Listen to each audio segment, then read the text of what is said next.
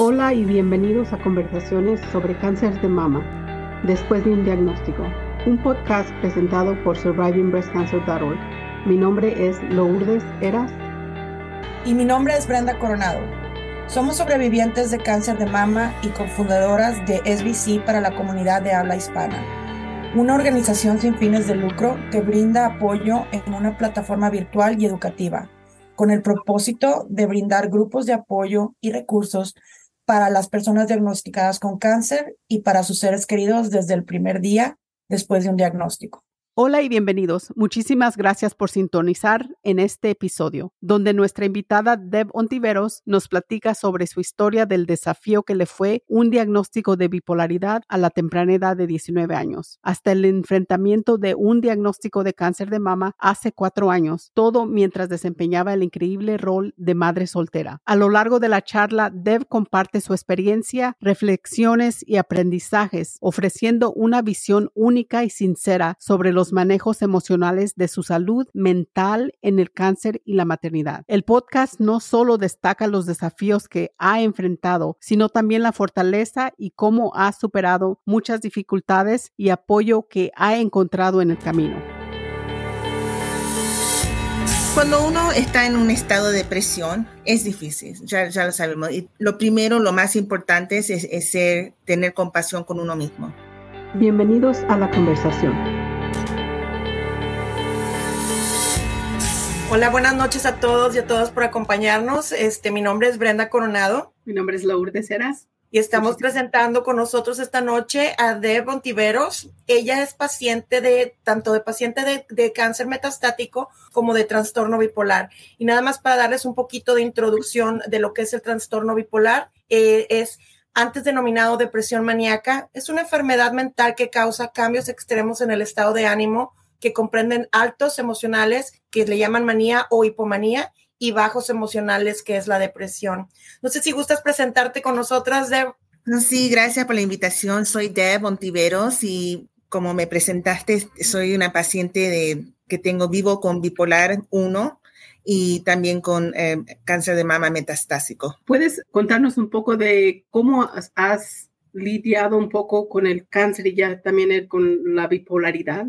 Sí, bueno, un poquito de historia. Tengo ya 20 años viviendo con el trastorno bipolar. Entonces a los 19 años me diagnosticaron y ha sido una vida muy difícil porque el bipolar trae, cuando no está tratado bien o uno no se está tratando medicalmente, este, causa muchos problemas en la vida, en las relaciones, en el trabajo, en la escuela. Entonces tuve muchas dificultades. Pero ya cuando entré en mis 30 años, empecé a organizarme mejor, encontrar terapia. Mi seguro, mi seguro de salud podía cubrir terapia y ahí empecé a curar, no curarme, pero tratar y manejar el bipolar. Entonces pasan unos años y estoy en terapia, soy madre soltera y me diagnostican con cáncer de mama. Entonces ahí ahí empezaron, em, se empezó, no sé cómo explicarlo, pero es como que el, el mundo se me vino para adelante todo, y uno no tiene que tener una enfermedad mental para sentirse así con un diagnóstico de cáncer. Entonces, este, necesitaba ayuda, porque yo cuando me diagnosticaron estaba en un estado, como, como dijo Brenda, de manía o hipomanía. Entonces, eso quiere decir que estaba con un, con un sentido de humor elevada, este, con mucha energía, este, me sentía súper poderosa. Entonces, era algo muy extraño, porque al,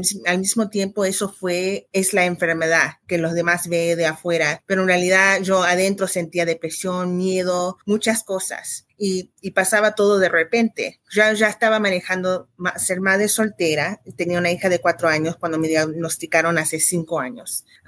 manejando mi salud mental, que ha sido muy difícil, muy complicado, algo con, con, que he tenido que tener mucha tenacidad para manejarlo. Y después ahora me tengo este diagnóstico. Y fue algo no sé, fue algo que, que, yo al principio dije, no sé, no, no por, por qué mí, pero más o porque yo este, no sabía por qué lo tenía, porque no hay nadie en mi familia que tiene cáncer de mama. Entonces, pero cuando me dijeron que era metastásico, ahí me empecé a sentir este, eh, que los, las emociones estaban muy fuertes, muy intensas. Entonces empecé a, necesitar ayuda de mis amigas que vinieran conmigo al doctor, porque yo no entendía lo que me decían. Estaba con el, con el estado de ánimo tan, I got this, you know, totalmente lo, voy a, lo voy a hacer, lo voy a vencer, voy a ser la primera que va a vencer etapa 4. You know, es algo, you know, tenían que regular mis medicamentos porque estaba muy emocional y era algo fuera de mi control. Entonces con mis amigas me ayudaron y ahí pude pensar bien, con la mente clara, qué decisiones iba a hacer por tomar de tratamientos. Sí, y, el único, la sugerencia que me habían dado era directamente a quimioterapia porque ya había, se diseminó, eh, se diseminó todo acá en el pecho, en el sternum y en los pulmones. Y tenía miedo, pero pienso que el bipolar me ayudó en algunas maneras de estar en un, en un um, nivel elevada, porque yo me sentía muy positiva y, you know, aunque tenía miedo, me sentía positiva y todo el mundo estaba, y así es cuando empezamos con nuestro our journey, nuestro paso en este camino, todos nos están apoyando, you got this, no lo puedes, you know, y yo también, yo misma. Y creo que cuando ahora recuerdo, y, han pasado cinco años y me pongo a pensar bien, yo no entendía lo que significaba tener etapa cuatro. Yo pensé que iba a terminar quimioterapia, que iba a poder eh, sonar la campanita, que ya iba a terminar y pasaron cuatro meses hasta que se terminó la subida bipolar y ahora empezó la depresión. Es octubre del 2018. He hecho 16 taxols, ahí ya cansada, ya, sin pelo, sin mi cabello, con mis pañuelos, y me entra la depresión pero sucede al mismo tiempo que los primeros scans que me hicieron después del, tratamiento. Y estaban en ED. No lo pude creer. Después de cuatro meses desapareció todo. Estaba todo bien, pero no lo podía celebrar porque tenía depresión y, no, sentía la emoción. Y me dice la, la oncóloga, ok, te veo en tres semanas y yo no entendía lo que decía, no, no, no, no podía captar hasta ese momento y me di cuenta, oh, ahora tengo otra enfermedad, que me voy a tener que tomar más medicamentos al resto de mi vida y no sé por cuánto tiempo, pero parece que va a ser lo que sea el resto de mi vida. Y eso para mí era demasiado. Cuando uno tiene una depresión fuerte, es difícil a veces de poder enfrentar esos, esos esa dificultad. Y ahí es cuando empiezan los pensamientos este, negativos yo hasta, era el segundo año que estaba tomando tratamientos y me, porque viene todos los años, mis periodos de depresión de alta intensidad y estaba en un periodo de depresión y se me ocurrió que quería terminar mis tratamientos. Así nomás, y eso que estoy tomando mis medicamentos, pero es lo que pasa. Cuando uno tiene bipolar empiezan a entrar pensamientos que son, no son, no son la realidad. O,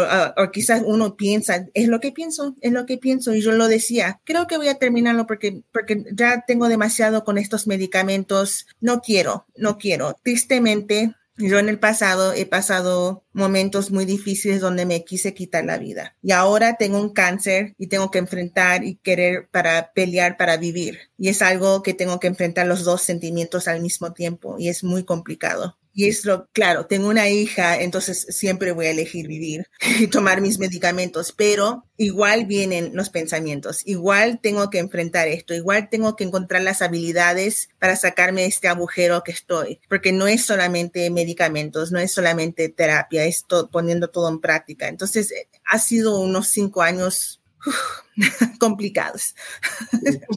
Sí, nosotros tenemos de, los Rivas para abajo, Brenda y yo estábamos comentando un poco de, es como un sub y baja, como una montaña rusa, pero la verdad con otros factores también en, el lugar, creo que complica más las cosas. Sí. Complica demasiado más las cosas. ¿Qué consejo le puedes dar a, las personas? O sea, que yo sé que tu experiencia es tu experiencia pero dices tú, tuve mis bajas, tuve mis altos, pero los bajos, la verdad, una depresión tanta, tanta, ¿qué es algún consejo que le podrías dar a, alguna persona?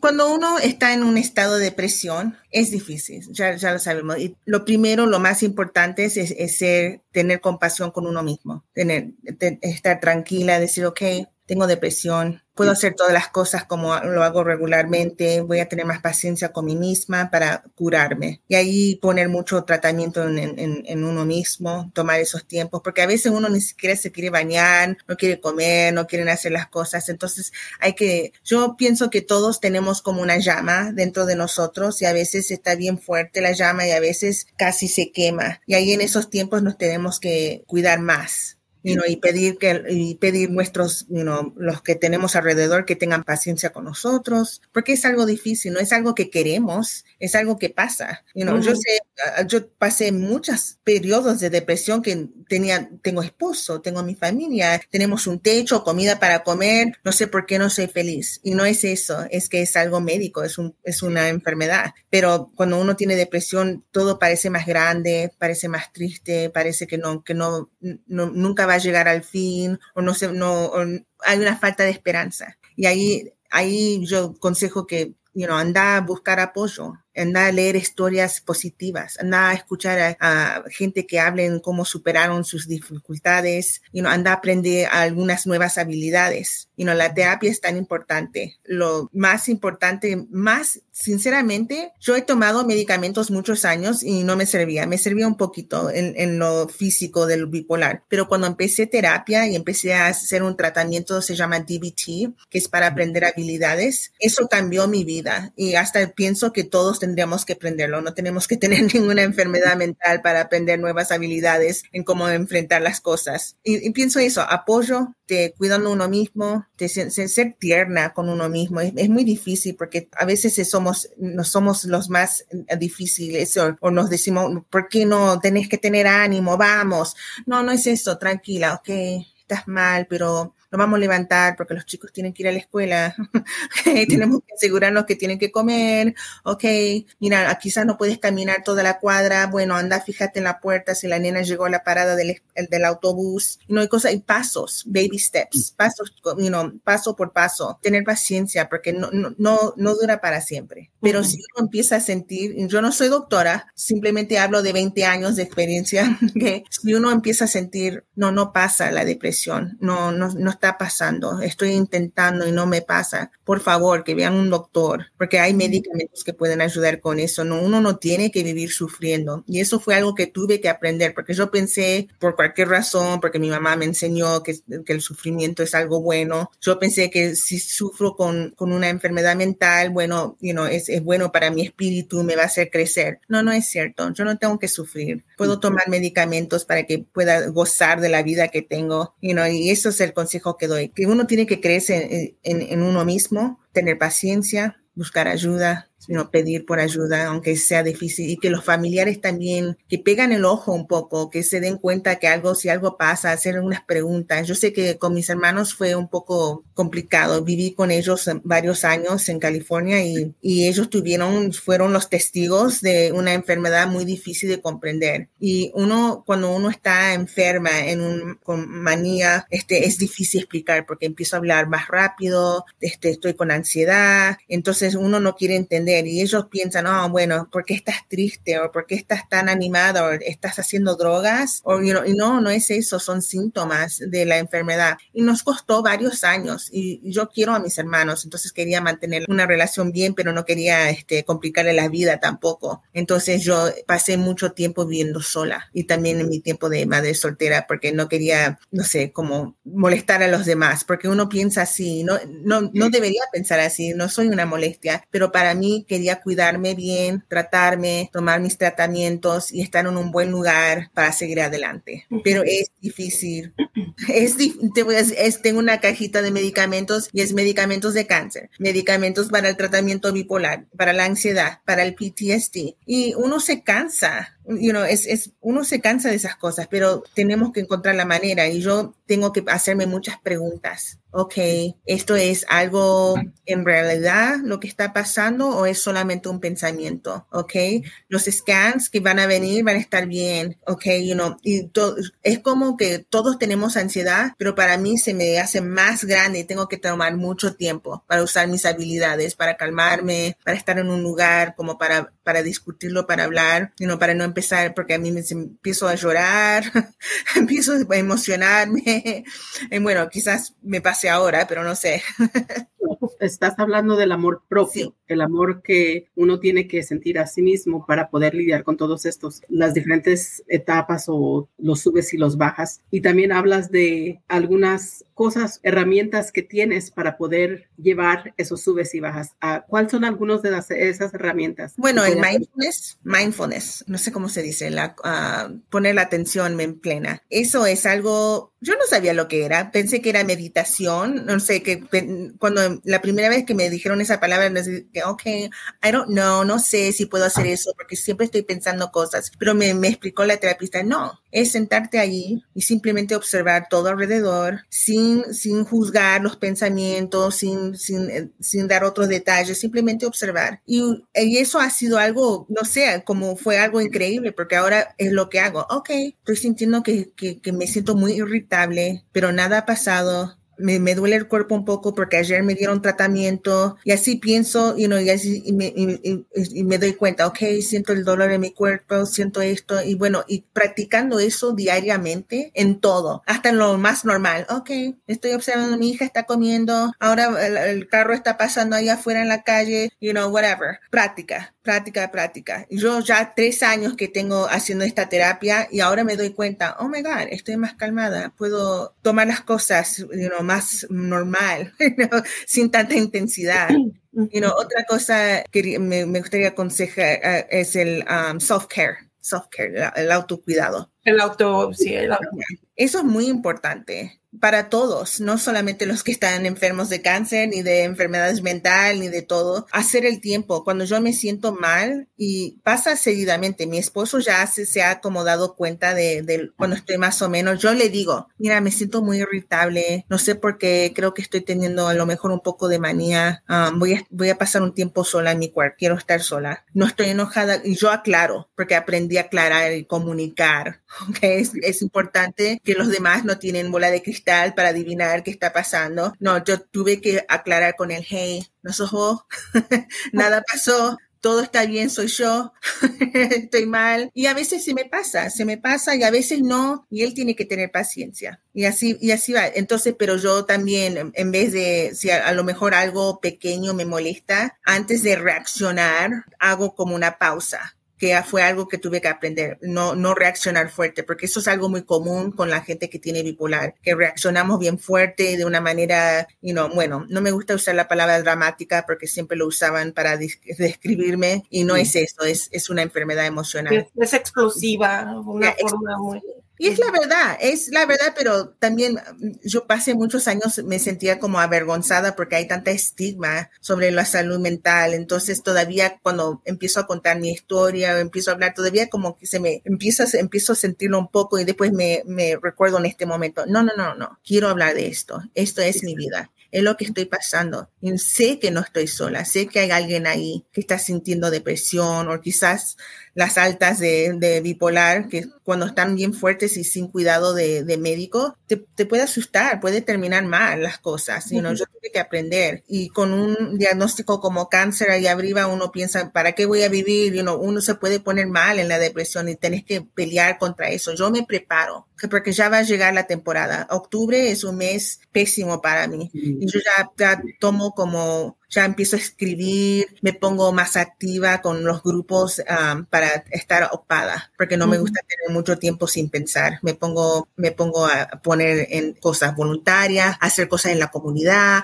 ocupar la mente. Así uno puede no estar tanto, y un poquito, no, no todo el calendario, pero quizás el jueves voy a ir al grupo del apoyo o el martes voy a ir al grupo de apoyo un rato, voy a comunicar, eh, si no tengo ganas de hablar, voy a estar ahí para escuchar, uh -huh. cosas así. Gracias por sintonizar y escuchar nuestro podcast. Si deseas obtener más información sobre nuestra organización, próximos eventos y las formas de conectarse, lo puedes hacer visitando nuestro sitio web en es.survivingbreastcancer.org. Toda la información en nuestro podcast proviene de experiencias personales y no reemplazan o representan la de tu equipo médico profesional. Siempre debes consultar a tu equipo médico si estabas buscando temas específicos o te gustaría ser un invitado o una invitada en nuestro programa, no dudes en comunicarte con nosotras directamente a lourdes.survivingbreastcancer.org o en prenda.survivingbreastcancer.org. Síguenos en Instagram at después de un diagnóstico y Facebook después de un diagnóstico. Gracias.